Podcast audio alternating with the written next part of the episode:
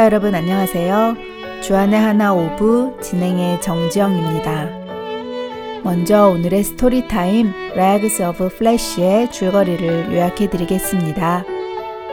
오늘의 주인공 컬트는 평소 친하게 지내는 이웃집 할아버지에게 인사를 하기 위해 할아버지 댁을 방문하는데요. 성경책을 읽고 계시던 할아버지는 평소와는 조금 다른 관점에서 성경을 묵상하고 계셨다며 컬트와 대화를 시작하십니다. 그리고 할아버지는 컬트에게 예수님께서 십자가에 달려 돌아가시기까지 당하신 고통에 대해 알고 있는지를 물으시죠. 컬트는 예수님이 로마 군사들에 의해 매를 맞고 가시면류관이 씌워졌을 때 무척 고통스러웠을 것이고 특히 십자가에 못 박히실 때 가장 고통스러우셨을 것이라고 대답합니다. 또한 예수님께서는 죽음에 이르는 큰 고통을 당하셨다고 덧붙이지요. 그런데 할아버지는 컬트가 말한 바로 그 부분을 우리가 새로운 시각으로 생각해 보아야 한다고 말씀해 주십니다. 의아해하는 컬트에게 할아버지는 먼저 예수님께서는 컬트가 생각하듯이 절대 형벌의 고통 때문에 죽음에 이르신 것이 아니라는 사실을 알려주시죠. 할아버지는 요한복음 19장 30절 예수께서 신포도주를 받으신 후에 이르시되 다 이루었다 하시고 머리를 숙이니 영원히 떠나가시니라 라는 말씀을 보여주시지요. 말씀을 통해 예수님께서 누구에게 죽임을 당한 것이 아니라 스스로 자신의 영혼을 놓으신 것임을 설명해 주십니다.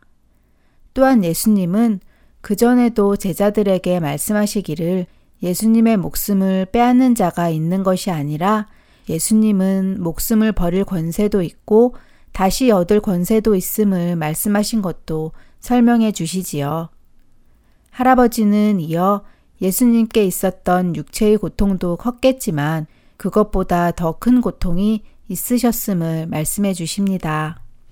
그것은 바로 죄가 없으시고 죄를 알지도 못하시는 그분이 우리의 죄를 대신 짊어지시기 위해 친히 죄인이 되시는 고통이었음을 설명해 주시지요. 이것을 잘 이해하지 못하는 컬트를 위해서 할아버지는 한 가지 예를 들어 주시는데요. 만일 컬트가 아프리카의 한 나라에 선교를 갔다고 생각해 보게 하십니다. 그리고 그곳에서 끔찍한 모습을 하고 있는 나병 환자를 만나게 되었다고 가정해 보지요. 그 나병 환자는 손과 발은 물론이고 두 눈까지 썩어 들어가 간신히 숨만 쉬고 있는 듯 해 보인다고 말씀하십니다. 그리고는 컬트에게 물으시는데요. 선교사로서 그 환자를 위해 무엇을 해주겠냐고 말이지요. 할아버지 질문에 컬트는 죽기 전에 배부르게 먹을 수 있도록 자신의 점심을 내어줄 것이라고 대답합니다. 그러나 할아버지는 지금 당장 죽어가는 사람에게 음식과 물은 별로 큰 도움이 되지 않는다고 하시며 그 사람을 위해 예수님의 사랑을 전하고 복음을 전할 수 있겠냐고 묻습니다. 컬트는 당연히 그렇게 할 수 있다고 대답하지요.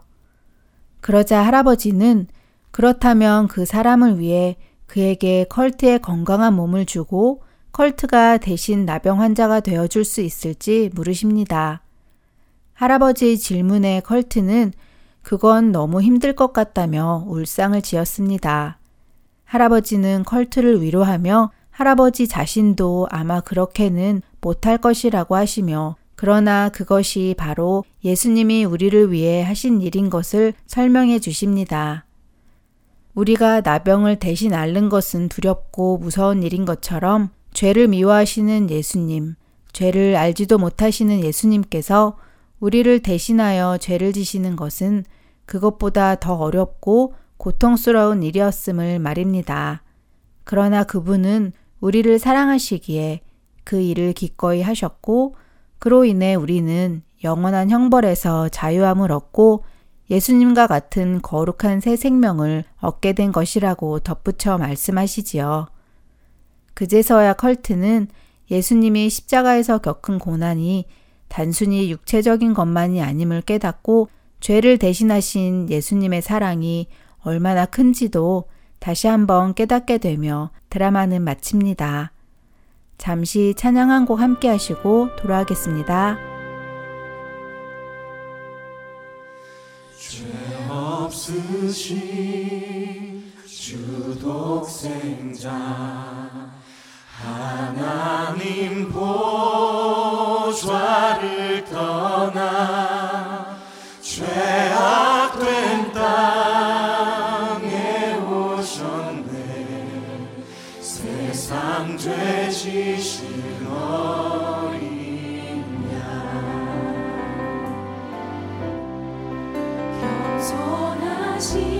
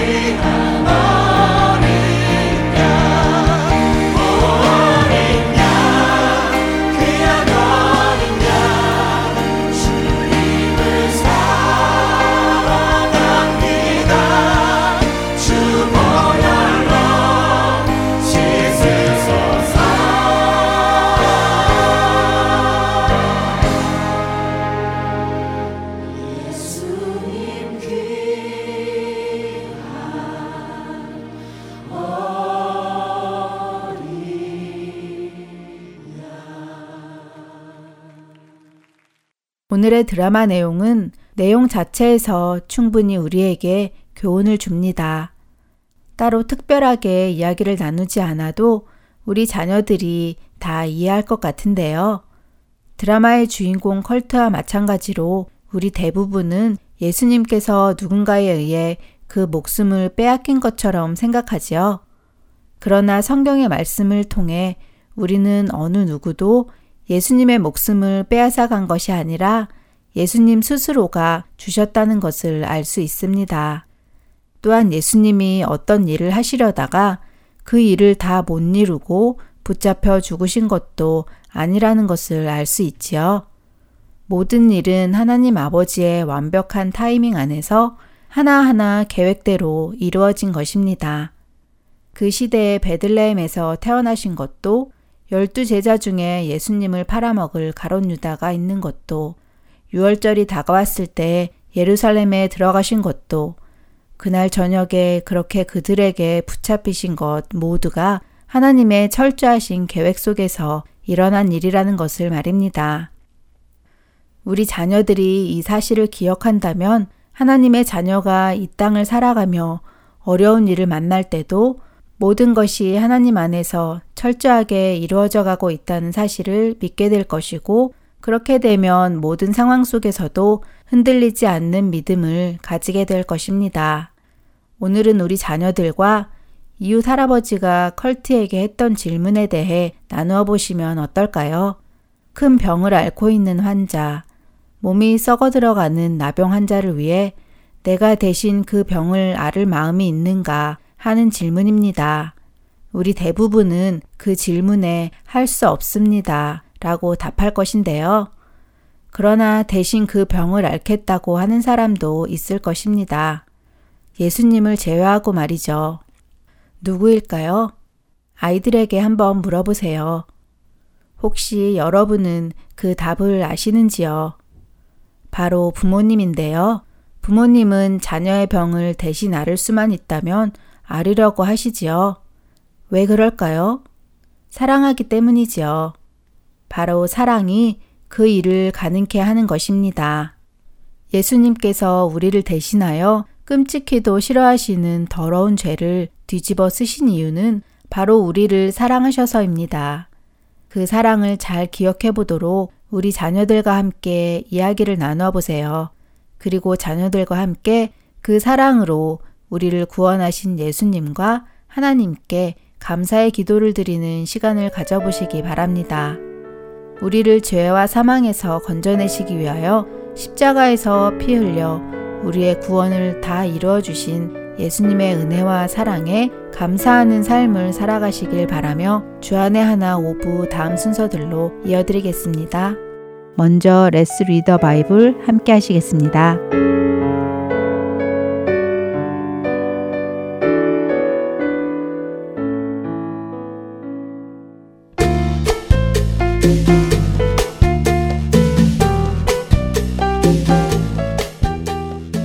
애청자 여러분 안녕하세요. 레츠리더 바이블 진행의 박재필입니다. 만일 누군가 여러분에게 여러분 스스로 생각할 때 여러분은 좋은 사람이냐 아니면 나쁜 사람이냐고 묻는다면 여러분은 무엇라고 대답하시겠어요? 어떤 사람은 아니에요. 저 별로 좋은 사람 아니에요. 라고 대답할 수도 있겠고 또 어떤 사람은 뭐 저 정도면 좋은 사람이라고 생각되는데요. 라고 대답할 수도 있을 것 같습니다. 여러분의 대답은 무엇인가요? 그런데요, 이 대답은 누군가 내게 물었을 때 그 사람에게 하는 대답이고요. 이번에는 여러분 스스로에게 한번 대답을 해보시면 어떨까요? 다른 사람에게 대답하는 것이 아니라 여러분의 마음에만 대답하는 것입니다.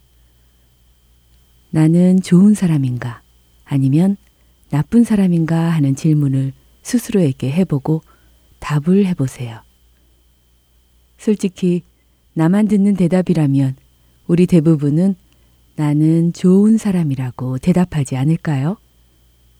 나 정도면 좋은 사람이지. 나는 나쁜 일을 하지도 않고 악한 일도 별로 하지 않으니까 말이야. 때때로 착한 일도 하고 누군가에게 해를 끼치지도 않으니 말이야. 이런 답을 하며 혹시 다른 사람과 나를 비교해 보신 적 있으신가요? 나는 그 사람처럼 나쁜 짓은 하지 않잖아. 적어도 내가 그 사람보다는 훨씬 착하지. 이런 생각을 하며 주위에 있는 누군가를 바라보신 적은 없으신가요?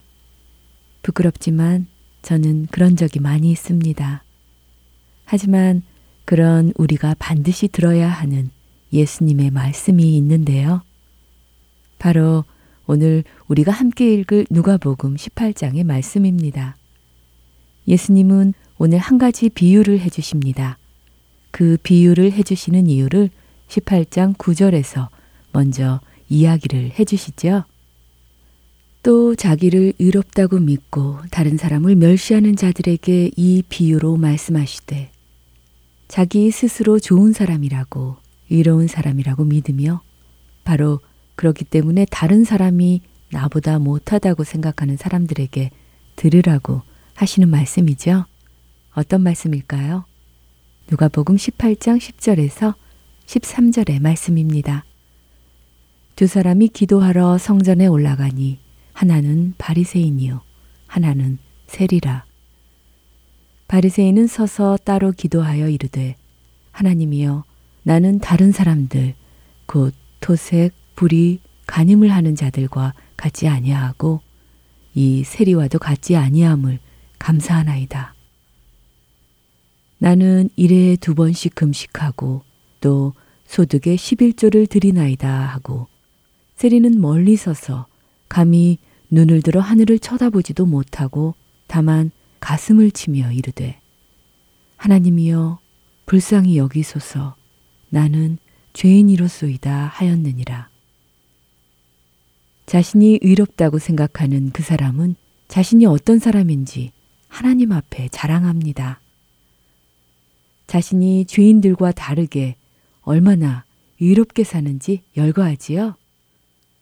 하지만 죄인인 세리는 감히 하늘을 쳐다보지도 못하고 가슴을 치며 자신이 죄인인 것을 가슴 아파했습니다. 그런데 참 이상한 것은 하나님께서는 바리새인이 의로운 것이 아니고 세리가 의롭다고 하신다는 것입니다. 왜 그럴까요? 14절을 읽어보면 답을 알 수 있습니다. 내가 너희에게 이르노니 이에 저 바리새인이 아니고 이 사람이 의롭다 하심을 받고 그의 집으로 내려갔느니라. 무릇 자기를 높이는 자는 낮아지고 자기를 낮추는 자는 높아지리라 하시니라. 내가 좋은 사람인가 나쁜 사람인가 라고 판단할 때 그 판단의 기준은 무엇일까요? 그 판단의 기준에 따라 우리는 좋은 사람이 될 수도 있고 나쁜 사람이 될 수도 있습니다.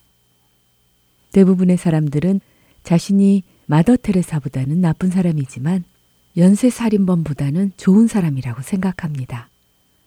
기준에 따라 다르다는 말씀입니다. 그러나 그 기준은 마더 테레사도 아니고 연쇄살인범도 아닙니다. 바로 하나님의 말씀이십니다. 예수님의 비유에서 바리새인은 자신을 다른 죄인들과 비교하여 자신이 의롭다고 믿었습니다. 그는 잘못된 기준을 바라보고 자신을 평가한 것입니다. 하지만 세리는 하나님 앞에서 자신이 죄인인 것을 울며 고백합니다. 그렇게 하나님께 자신을 불쌍히 여겨달라고, 자신을 도와달라고 부탁하지요. 예수님께서는 바로 이런 사람이 의로운 사람이라고 우리에게 말씀하십니다. 여러분과 저는 죄인입니다. 우리는 하나님을 떠난 죄인들입니다. 그 사실이 깨달아질 때 우리도 세리처럼 하나님 앞에 울면서 회개하게 됩니다. 그리고 하나님의 은혜로 우리가 의롭게 여김을 받게 될 것입니다. 여러분은 여러분 스스로를 어떤 사람이라고 평가하시나요? 다시 한번 생각해 보시기 바라며 이 시간 마치겠습니다.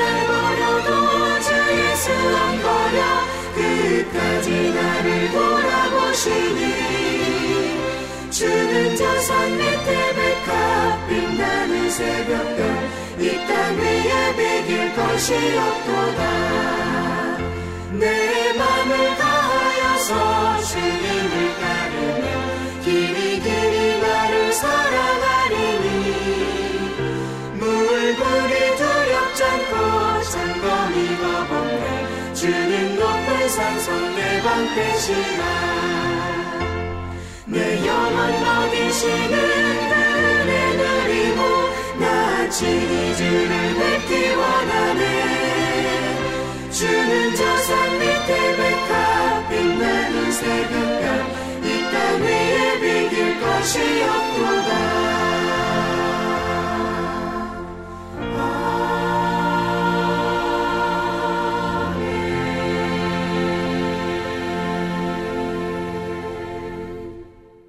이어서 바이블 Q&A 함께 하시겠습니다.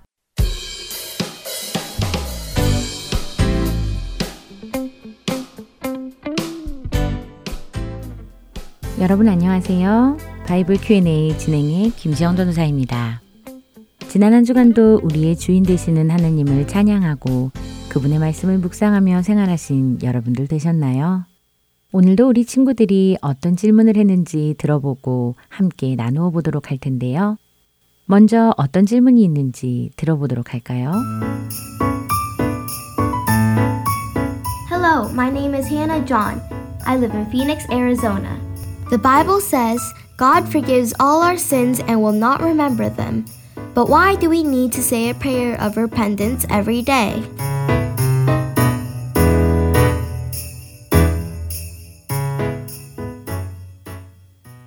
네, 오늘은 회개에 관한 질문이군요.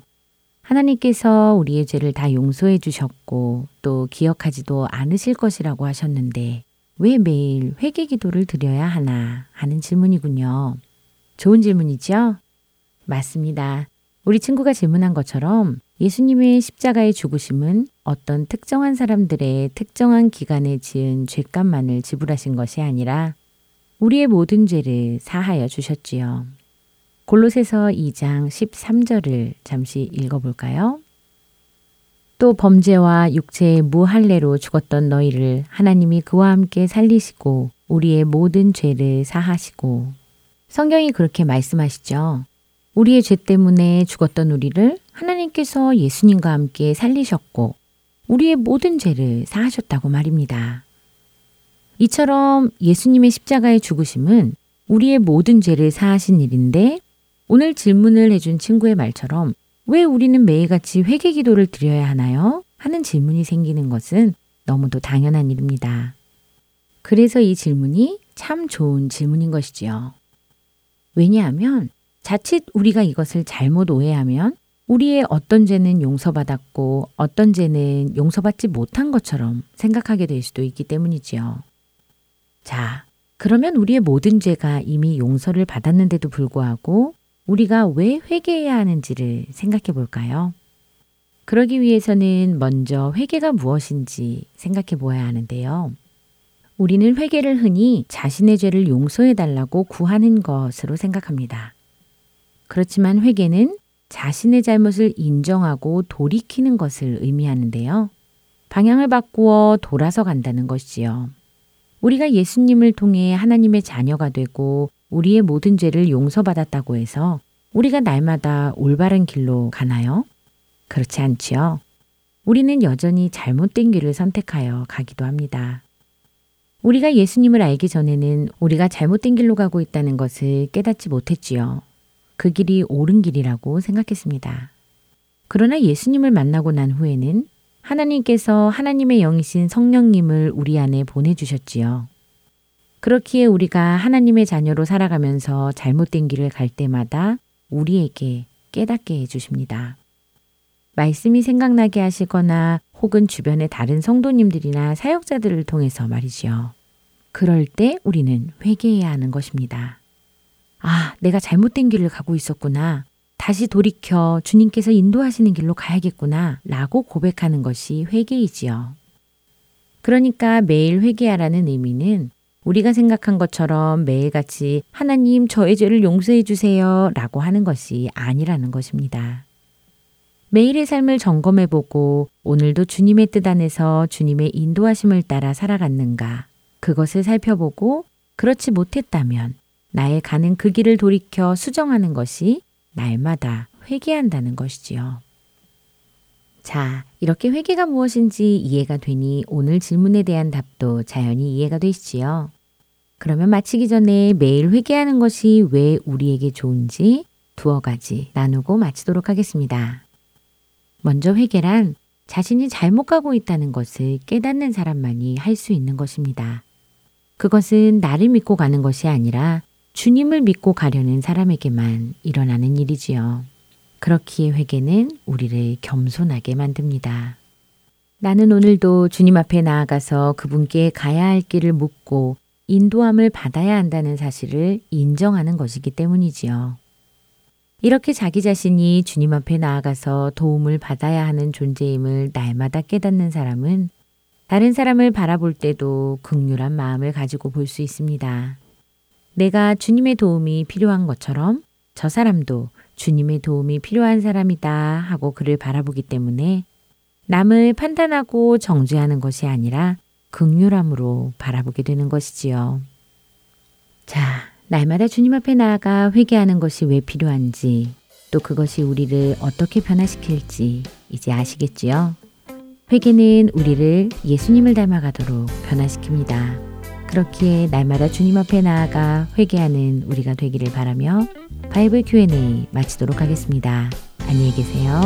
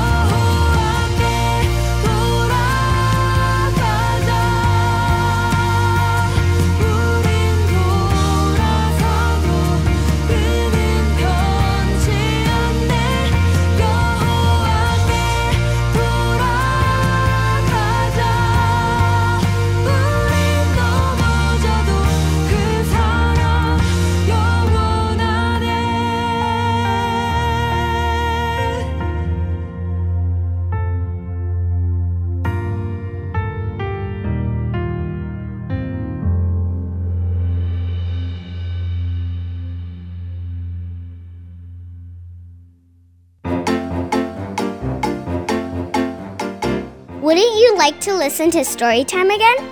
How would you like to be able to see the lyrics that you learned during praise time? If you go to our homepage, you can find Storytime summary and listen again by playing the file. Plus, you can now print the lyrics of the praises that you learned during praise time. Please visit www.heartandsoul.org and click listen at the top of the page. Then scroll down to Storytime Guide. If you have any questions, please call us at 602 866 8999. Thank you.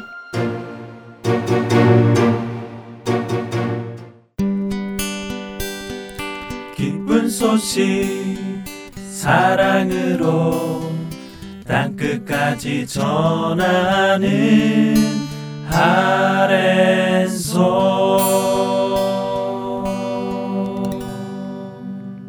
설교로 이어집니다. 캐나다 밴쿠버 그레이스 한인교회 박신일 목사님께서 고린도후서 12장 7절에서 10절 말씀을 본문으로 고난 하나님이 주신 은혜라는 제목의 설교 말씀 전해 주십니다. 은혜의 시간 되시기 바랍니다. 오늘은 Life 시리즈 두 번째로 고난에 대해서 말씀을 나누려고 합니다. 고린도후서 12장 7절로 10절 말씀입니다. 우리 다 같이 4절입니다. 함께 봉독하도록 하겠습니다. 여러 계시를 받은 것이 지극히 크므로 너무 자만하지 않게 하시려고 내 육체에 가시 곧 사단의 사자를 주셨으니 이는 나를 쳐서 너무 자만하지 않게 하려 하심이라. 이것이 내게서 떠나가게 하기 위하여 내가 세 번 죽게 간구하였더니 나에게 이르시기를 내 은혜가 내게 족하도다. 이는 내 능력이 약한 데서 온전하여짐이라 하신지라. 그러므로 도리어 크게 기뻐함으로 나의 여러 약한 것들에 대하여 자랑하리니 이는 그리스도의 능력이 내게 머물게 하려 함이라. 그러므로 내가 그리스도를 위하여 약한 것들과 능력과 궁핍과 박해와 곤고를 기뻐하노니 이는 내가 약한 그때에 강함이라. 아멘. 고린도서 12장 9절에 사도 바울은 이렇게 고백합니다. 우리 첫 번째 문장만 다 같이 읽겠습니다. 나에게 이르시기를 내 은혜가 내게 족하도다. 내 은혜가 내게 족하도다. 하나님이 주시는 나의 은혜가 너에게 족하도록 말씀하십니다. 그리고 야고보서 1장 2절에는 이렇게 말씀하고 있습니다. 다 같이 한번 봉독합니다. 내 형제들아 너희가 여러 가지 시험을 당하거든 온전히 기쁘게 여기라. 여러 가지 시험을 당하거든 온전히 기쁘게 여기라. 성경은 이렇게 말하고 있습니다. 어려운 말씀이지만 우리가 옆 사람들한테 인사 한번 해보겠습니다. 고난이 은혜입니다. 한번 사랑의 인사를 해볼까요? 여러분, 고난이 오면 고난이 은혜라는 말을 함부로 말하는 것은 절대 쉽지 않습니다. 저는 우리가 이런 말들을 함부로 말하지 않았으면 좋겠습니다. 그리고 이 말씀을 무조건 믿으라고 우기지도 않았으면 좋겠습니다. 오히려 믿기 전에 우리가 고민하면서 차근차근 생각해 갔으면 좋겠습니다. 성경은 하나님의 전능하심을 선포합니다. 하나님께는 불가능하심이 없다고 분명히 말하고 있습니다. 그러나 고통을 당해보면 이 말씀은 우리를 더 당황하게 만듭니다. 왜냐하면 하나님을 믿지 않을 수 있는 이유가 더 많이 제공하는 것처럼 보이기 때문입니다. 저는 목회를 하면서 10대 부모 중에 한 명을 잃은 자녀들을 만나는 경우가 있습니다. 10대 청소년들 중에 어머니나 아버지가 먼저 세상을 떠나면 그 마음 안에 이런 질문이 생기는 건 자연스럽습니다. 왜 선하신 하나님이, 전능하신 하나님이 우리 집에 이런 불행한 일을 행하시는가? 하나님은 과연 존재하시는가? 이런 실망감이 우리 아이들이나 심지어 어른들에게도 올 수 있다는 것입니다. 우리는 믿는 사람으로서 이런 질문 앞에 굉장히 초라해질 때가 많습니다. 우리는 그들이 당한 고통의 크기 때문에 슬픔의 크기 때문에도 답을 함부로 못하지만 이 대답을 사실 하는 것 쉽지 않습니다.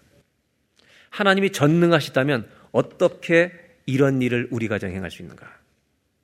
고통의 문제는 잘 생각해 보면 전능하신 하나님에 대해서 오히려 믿음을 버리라고 요구하는 빌미가 될 수 있다는 것입니다. 그러나 다시 하나님 말씀 속에서 이런 문제를 되돌아보면 우리는 정신을 차릴 수가 있습니다. 왜냐하면 이런 생각들은 고통의 크기가 너무 커서 나 중심에서 내가 인생의 중심이 돼서 하나님을 바라보기 때문에 오늘 질문이기 때문입니다. 예를 들어보면 이렇습니다. 하나님이 이 세상을 창조하신 것처럼 자연의 법칙들도 창조하셨습니다. 우리 북반구가 겨울이면 남반구는 여름입니다. 남반구가 겨울이면 우리가 여름입니다.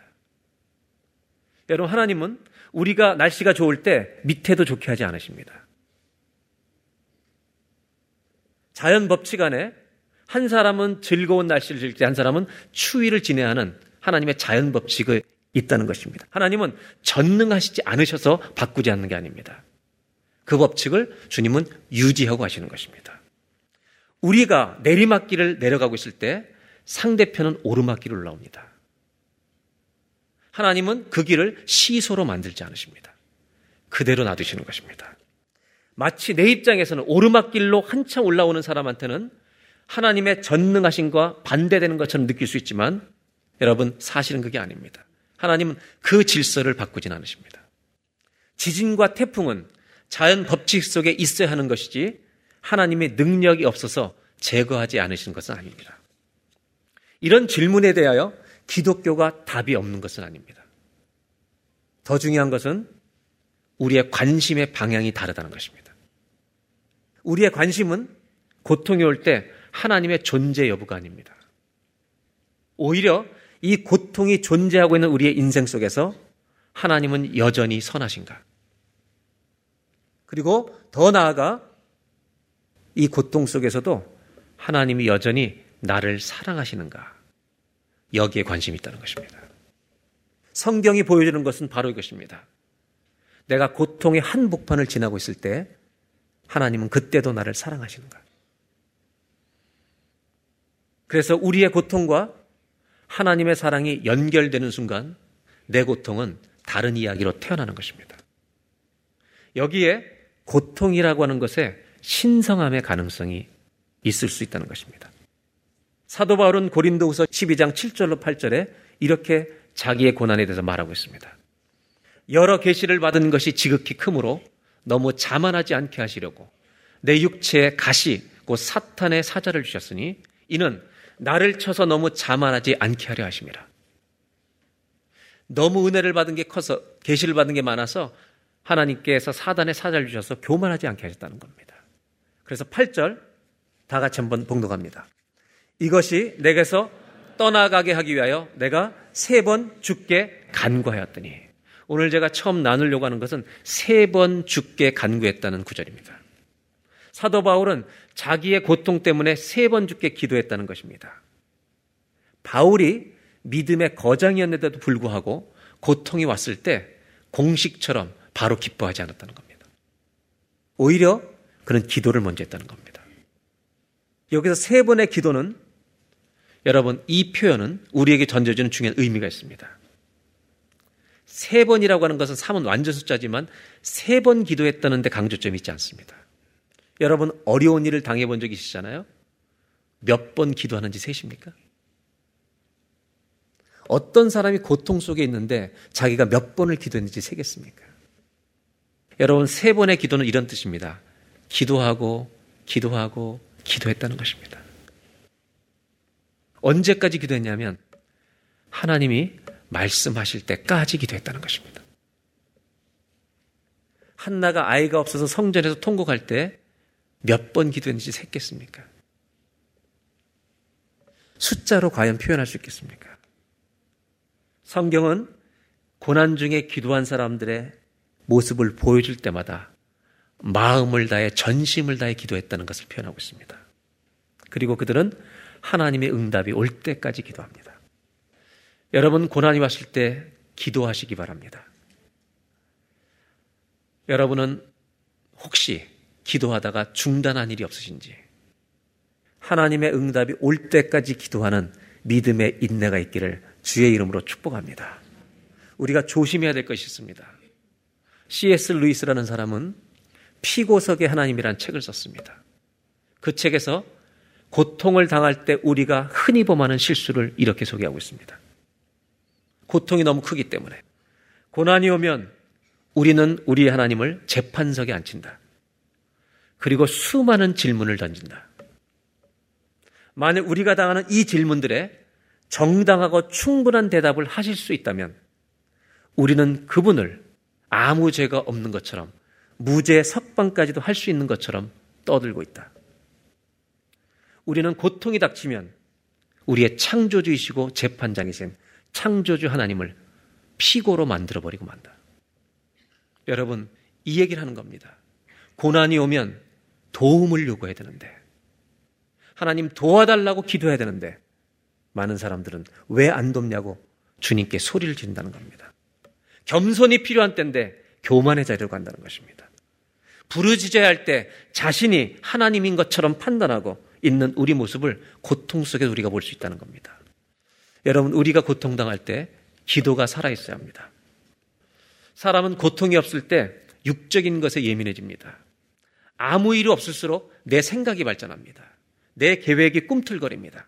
그러나 인생의 고난이 닥치면 거의 대부분의 사람들은 이 영원히 숨을 쉬기 시작합니다. 그래서 켄 가이어 같은 사람은 이렇게 말합니다. 고통으로 내 삶이 뒤집힐 때 영혼은 비로소 숨을 쉬기 시작한다. 잠자던 영혼이 깨어난다는 것입니다. 고통 속에서 우리는 그래서 기도하는 법을 배우는 겁니다. 간절히 마음을 다해 부르짖는 것입니다.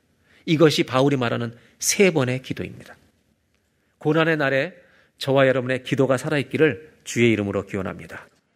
고난이 은혜에 이르기 위해서는 기도의 골짜기를 통과해야 된다는 말입니다. 아무도 저절로 되지 않습니다. 그래서 저는 이 사도 바울의 세 번의 기도가 고통 중에 있었던 사람들의 진실한 기도라는 걸 이해하기에 오늘 첫 번째로 이 말씀을 나누어 갑니다. 여러분 고난의 자리가 있을 때 고난의 땅에 눈물의 기도를 심으시기를 바랍니다. 고난의 땅에다가 눈물의 기도를 심어야 합니다. 왜냐하면 기도라고 하는 이 기도는 우리를 고난을 하나님께로 더 가까이 데려가기 때문입니다. 여러분은 만 17세에 뭘 하고 계셨는지 한번 상상해 보십시오. 만 17세는 한국 나이로 고등학교 2학년입니다. 고등학교 2학년 때 여러분 뭐 하고 계시나 생각해 보세요. 빵집에 있었는지 자전거를 탔는지. 요셉은 17세 형님들에게 버림받습니다. 노예로 팔려갑니다. 그리고 13년이 지나서 30세 애굽의 총리가 될 때까지 그는 노예였다가 보디발의 집의 관리인이었다가 누명을 쓰고 감옥 가서 죄수로 있다가 애굽의 총리가 됩니다. 그러나 요셉이 이 13년 동안 잘한 것이 한 가지 있습니다. 그것은 끝까지 하나님을 놓지 않은 것입니다. 만일 요셉이 원망만 하고 살았다면 벌써 감옥에서 자살했을 것입니다. 그러나 요셉의 인생의 챕터마다 얼마나 많은 눈물의 기도가 있었겠습니까? 고통이 있다면 우리에게도 이 기도가 필요합니다. 언제까지 해야 되냐면 하나님이 말씀하실 때까지 해야 합니다. 그리고 이 총리로서 총리가 되어서 눈물의 기도로 14년 동안 심었던 요셉에게 하나님은 열매를 주십니다. 그것이 뭐냐면 창세기 41장에 두 아들을 주시는 겁니다. 그 두 아들의 이름을 문하세와 에브라임으로 짓습니다. 한번 보겠습니다. 41장 51절에 그의 장남의 이름은 이름을 문하세라 하였으니 하나님이 내게 내 모든 고난과 내 아버지의 온 집 일을 잊어버리게 하셨다며. 여러분, 모든 고난을 잊어버리게 하셨다는 겁니다. 두 번째 아들 주십니다. 다 같이 한번 52절을 보겠습니다. 함께 봉독할까요? 차남의 이름을 에브람이라 하였으니 하나님이 나를 내가 수고한 땅에서 번성하게 하셨다 함이었더라. 하나님이 나를 내가 수고한 땅에서 번성하게 하셨답니다. 우리 영어로 다 같이 한번 읽어보겠습니다. It is because God has made me fruitful in the land of my suffering. 여러분, in the land of my suffering. 내 고난의 땅에서 열매가 맺히게 하셨다는 것입니다. 여러분, 하나님 앞에 눈물의 기도로 나아가는 사람은 그 고난의 땅에서 하나님의 열매를 거두게 하실 줄로 믿습니다. 그래서 우리는 고통의 땅에서 기도가 살아있어야 할 줄로 믿습니다. 기도가 살아있는 저와 여러분 되시기를 바랍니다. 이제 이 기도를 드렸을 때 고린도서 12장 9절 한 절을 보겠습니다. 하나님께서 이렇게 말씀해 주십니다. 첫 번째 문장만 다 같이 읽습니다.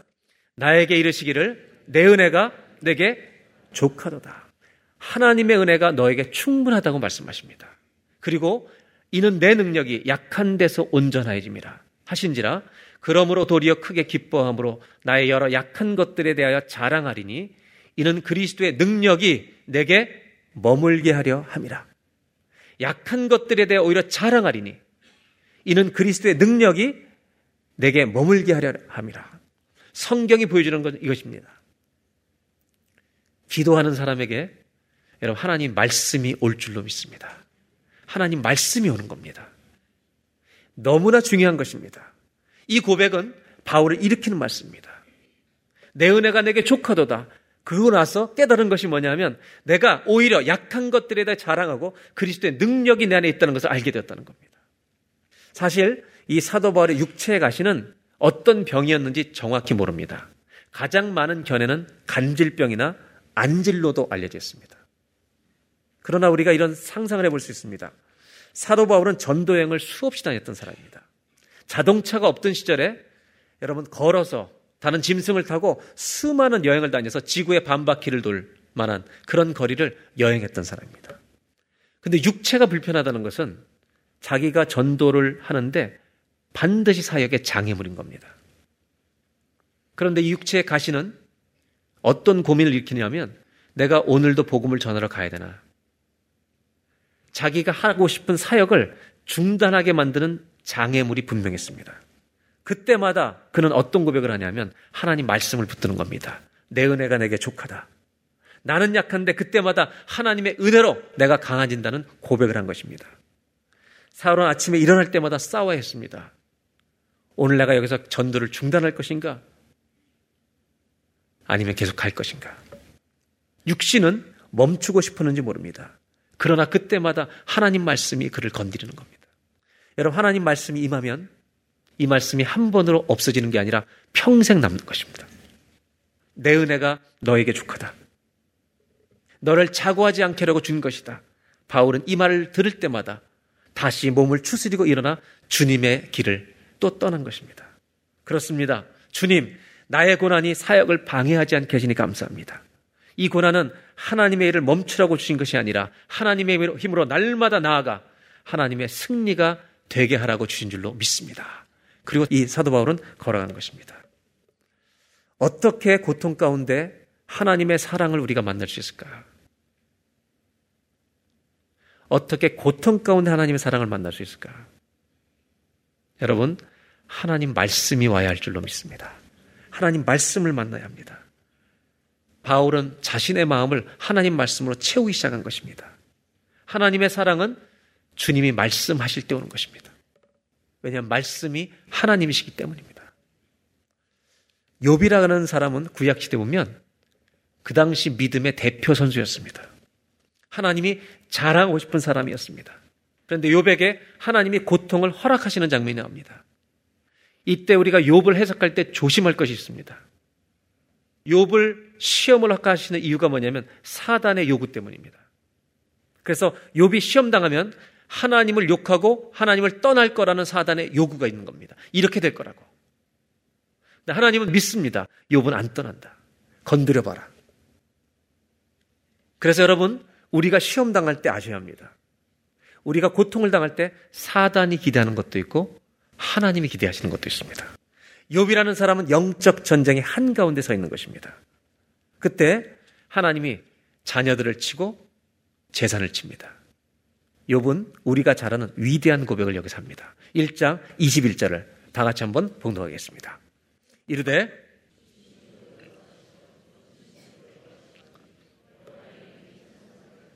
주신 이도 여호와시요 거두신 이도 여호와시오니 여호와 이름이 찬송을 받으실지니라. 아멘. 그리고 나서 22절 이 모든 일에 사단이 기대한 대로 범죄하지 아니하고 하나님을 향하여도 원망하지 아니하니라. 사단이 두 번째 공격을 합니다. 욥의 몸을 만신창이로 만들어 버립니다. 기와 조각으로 몸을 긁어야 하는 상황이 있습니다. 그때 아내는 이렇게 말합니다. 하나님 욕하고 죽어버리라고. 그런데도 2장 10절 다 같이 한번 봉독합니다. 우리 빨간 글씨만 읽겠습니다. 우리가 하나님께 복을 받았은즉 화도 받지 아니하겠느냐 하고 이 모든 일의 욥이 입술로 범죄하지 아니합니다. 저는 이 욥을 보면서 이렇게 생각했어요. 욥은 모태 신앙이다. 고통이 오니까 본능적으로 말씀이 나오는 거예요. 훈련된 사람처럼 공식으로 나오는 겁니다. 정말로 입술로 범죄하지 않았습니다. 그런데 문제는 이렇게 고백한다고 고통이 끝나는 게 아니라는 겁니다. 친구들이 찾아오면서 육신의 고통을 넘어 마음의 상처까지 주기 시작합니다. 이 친구들이 찾아왔습니다. 기와 조각으로 몸을 긁고 있는 걸 보면서 일주일 동안 친구들도 아무 말을 못합니다. 일주일 지난 후부터 그들이 입을 여서 말하기 시작합니다. 그 말은 정말 욥을 넘어뜨리는 말입니다. 그럼에도 불구하고 이 친구들과 긴 논쟁을 벌이는 동안 욥이 잘한 게 또 하나 있습니다. 하나님을 끝까지 떠나지 않았다는 것입니다. 욥의 친구의 말을 한번 보겠습니다. 욥기 4장 7절. 고통당하고 있는 욥에게 와서 이렇게 말합니다. 생각해 봐라. 죄 없이 망한 자가 누군가? 정직한 자의 끊어짐이 어디 있는가? 무슨 얘기를 하고 있냐면 너는 지금 죄 때문에 이런 거야. 불난 집에 기름을 더 뿌리는 겁니다. 제가 부탁합니다. 아픈 사람한테 찾아가서 이런 얘기 하지 마십시오. 왜냐하면 아프면 그 사람이 이미 회개를 시작합니다. 내가 판단하면 안 됩니다. 8절에 이렇게 말합니다. 내가 보건대 악을 밭갈고 독을 뿌리는 자는 그대로 거두나니. 9절 다 같이 한번 읽습니다. 다 하나님의 입기운에 멸망하고 그의 콧김에 사라집니다. 여러분 이 말일 때 욥이 얼마나 힘들었겠습니까? 그리고 욥은 6장 25절에 이렇게 말합니다. 옳은 말이 어찌 그리 고통스러운 거. 말은 맞는데 아프다는 거예요. 여러분 사랑이 없으면 의로운 말은 아픈 겁니다. 너희의 책망은 뭘 책망함이냐? 여러분 25절도 기도라는 것을 아셔야 합니다. 욥은 기도하는 겁니다. 7장 20절에 이렇게 말합니다. 사람을 감찰하시는 이여 내가 범죄하였던들 주께 무슨 해가 되오리까? 탄식하고 있는 겁니다. 어찌하여 나를 당신의 관역으로 삼으셔서 나를 어떻게 얼마나 고통이 힘들면 나를 타겟으로 삼으셨습니까? 나한테 이런 무거운 짐을 주셨습니까? 여러분 고통이 심하면 그렇게 생각해요. 왜 나를 하나님 표적처럼 괴롭게 하십니까? 그리고 13장 23절 24절에 이런 기도를 합니다. 나의 죄악이 얼마나 많으니까 나의 허물과 죄를 내게 알게 하옵소서. 주께서 어째야 얼굴을 가리시고 나를 주의 원수로 여기시나이까? 왜 얼굴을 가리십니까? 고통 속에서 욥은 잘한 게 하나 있습니다. 하나님을 떠나지 않습니다. 세 번 기도하는 겁니다. 23장에 가면 욥의 마음속에서 무엇을 찾고 있는지 그의 입술에서 터지기 시작합니다. 보겠습니다. 내가 어찌하면 하나님을 발견하고 이 고통 속에서 내가 어떻게 하면 하나님을 발견할 수 있느냐? 하나님의 존재를 의심하는 게 아니라 내가 이 고통 속에서 어떻게 하나님 발견하면 내가 나올 것 같은데 어떻게 하면 하나님 발견하겠느냐? 어떻게 그의 처소에 나가려? 4절 어찌하면 그 앞에서 내가 호소하며 변론할 말을 내 입에 채우고 5절 이제 욥이 찾는 게 나옵니다. 내게 대답하시는 말씀을 내가 알 수 있을까? 내게 대답하시는 말씀을 내가 어떻게 하면 할수 있을까? 여러분 욥이 찾고 있는 사람은 사람이 아니라 하나님입니다. 어떤 사람의 말도 사람을 일으킬 수 없습니다.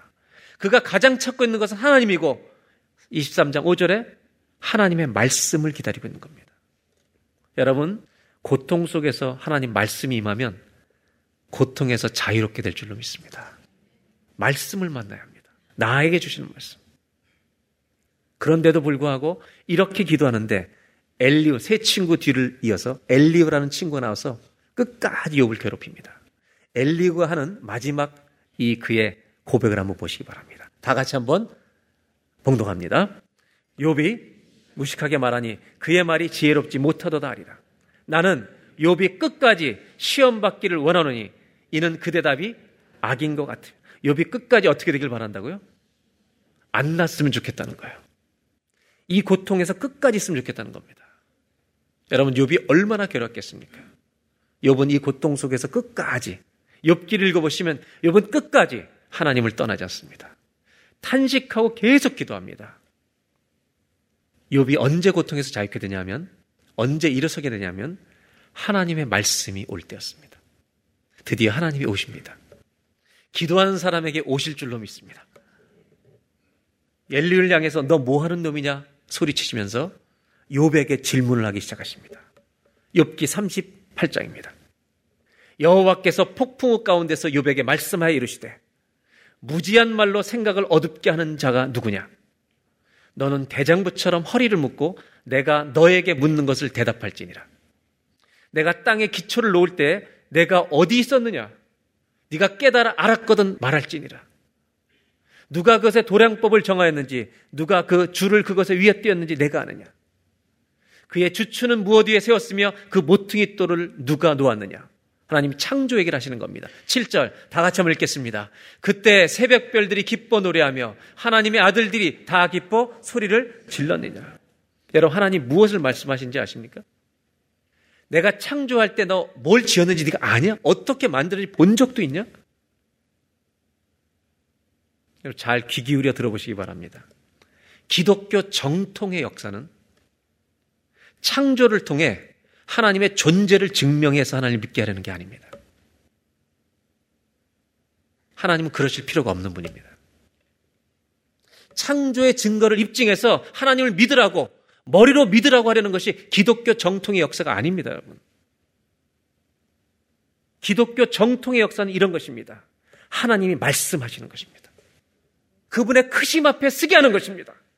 그리고 그 크심 앞에 그분의 말씀 앞에 섰을 때 우리가 얼마나 작은 자인지를 깨닫게 하시는 것입니다.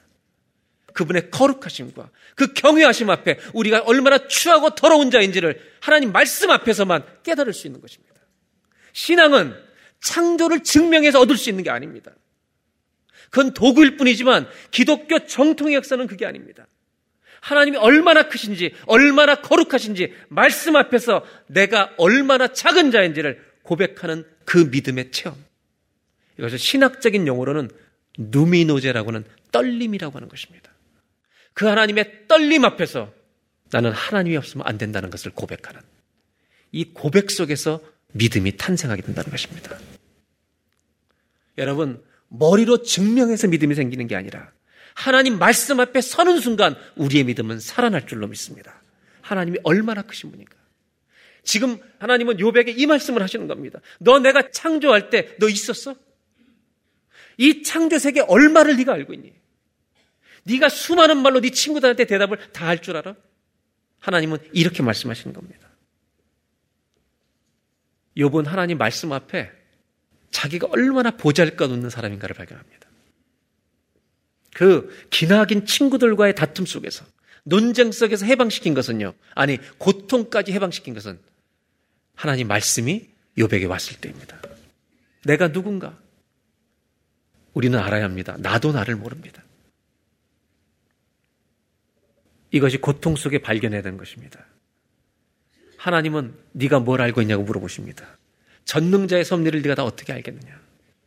그러나 주님 말씀하십니다. 요백에 뭘 말씀하시려고 하는지 아세요? 너도 네 인생 어떻게 될지 모르지만 네 머리로 다 대답하려고 하지 마. 주님이 해주고 싶은 말씀이 이것입니다. 너는 모르지만 나는 너를 알고 있다. 네가 얼마나 힘든지도 알고 있다. 그러나 잊지 마라. 나는 너를 놓지 않고 있다. 이 얘기를 해주시는 겁니다. 나는 너를 지금도 붙들고 있다. 하나님 말씀이 오면 이걸 아는 겁니다. 하나님 나를 붙들고 계시는구나. 말씀을 통해 욥의 고통 가운데 하나님의 사랑이 우리에게 실제하고 있다는 것을 깨닫게 하려는데 하나님 말씀에 목적이 있는 것입니다. 고통하는 사람 가운데 가장 필요한 것은 사람의 말이 아닙니다. 하나님의 말씀이 와야 할 줄로 믿습니다. 그때 사람은 힘을 얻고 일어나는 것입니다. 욥의 시험은 사단의 기대가 있었습니다. 동시에 하나님의 기대가 있었습니다. 이것은 영적 전쟁의 자리라는 것을 보여줍니다. 저와 여러분의 고통도 똑같다는 걸 아셔야 합니다.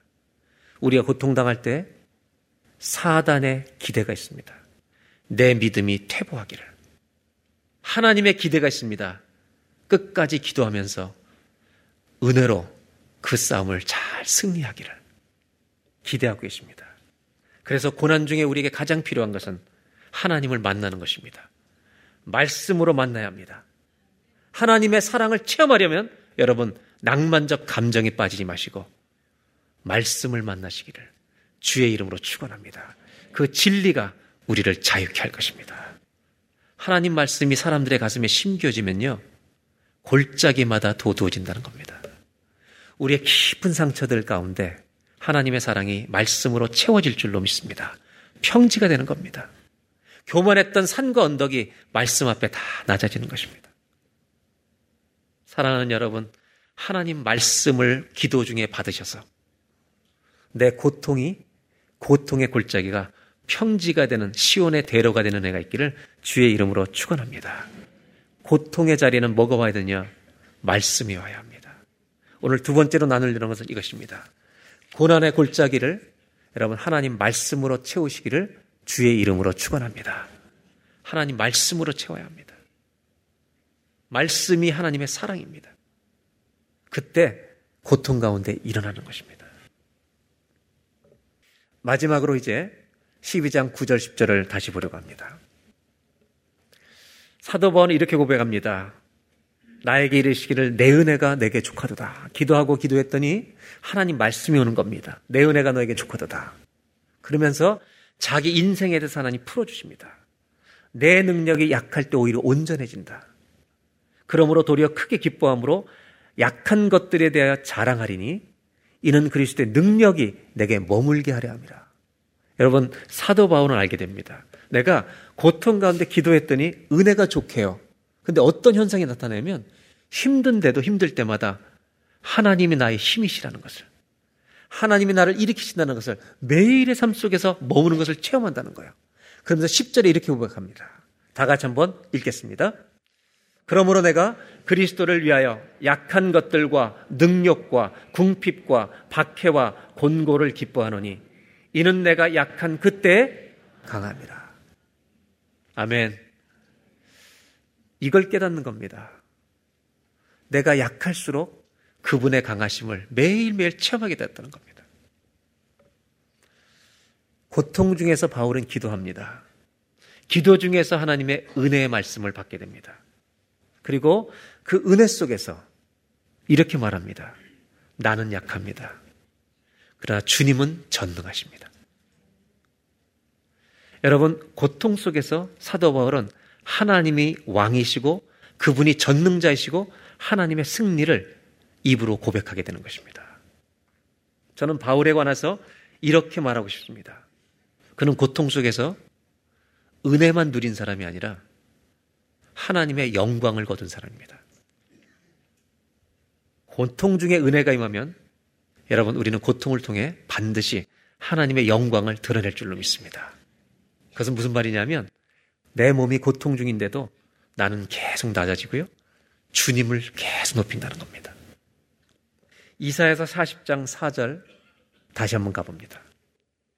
하나님 말씀이 임하면 모든 골짜기가 메꿔질 줄로 믿습니다. 그러나 여기서 멈추지 않는다는 것입니다. 고난은 회복이 목적이 아닙니다. 5절입니다. 다 같이 봉독합니다. 여호와의 영광이 나타나고 모든 육체가 그것을 함께 보리라. 이는 여호와의 입이 말씀하니다 여러분 뭐가 나타난다고요? 여호와의 영광이 나타날 줄로 믿습니다. 우리의 고난이 하나님의 영광으로 나올 수 있는 역사가 있기를 주의 이름으로 축복합니다. 하나님의 은혜가 하시는 일이 뭔가? 저는 마지막으로 이 이야기를 결론으로 나누려고 합니다. 하나님의 은혜가 고통 있는 사람에게 오면 하나님의 은혜는 우리의 고난을 하나님의 영광으로 바꾸시는 것입니다. 아멘입니까? 우리의 고난을 주의 영광이 드러나도록 바꾸십니다. 하나님, 고난 중에 기도가 살아있게 하여 주시옵소서. 기도하고 기도하고 기도해서 하나님이 말씀하실 때까지 기도할 수 있도록 주여 도와주시옵소서. 내 고통이 너무 커서 내가 중심에 서서 하나님을 판단할까봐 두렵습니다. 하나님을 피고석에 앉히는 어리석음을 범할까봐 두렵습니다. 얼마나 약한지 알게 하여 주시옵소서.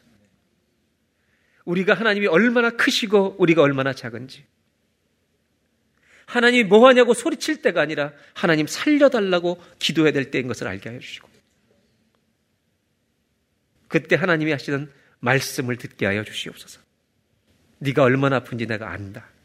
그러나 너를 놓지 않고 있다. 내가 너를 붙들고 있다. 하나님, 기도합니다. 우리의 고통이 고통으로 끝내지 않게 하시고, 평지가 되는 은혜에 머무르지 않게 하시고, 나는 지극히 약하고, 주님은 여전히 전능하십니다. 영광으로 끝나게 하여 주시옵소서. 예수님의 이름으로 기도합니다. 아멘.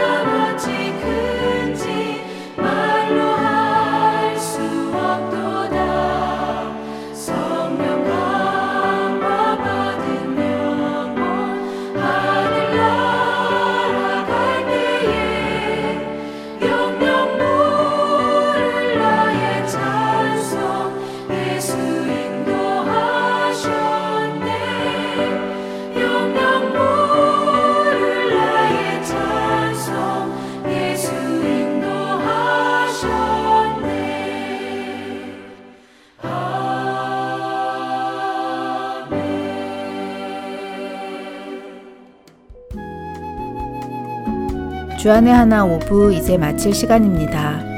이번 한 주간도 사망의 권세를 이기시고 부활로 승리하신 예수 그리스도를 찬양하며 그 부활의 생명과 능력으로 오늘도 승리하는 삶을 살아가시는 주의 자녀들이 되길 소원합니다. 지금까지 진행의 정정이었습니다. 안녕히 계세요.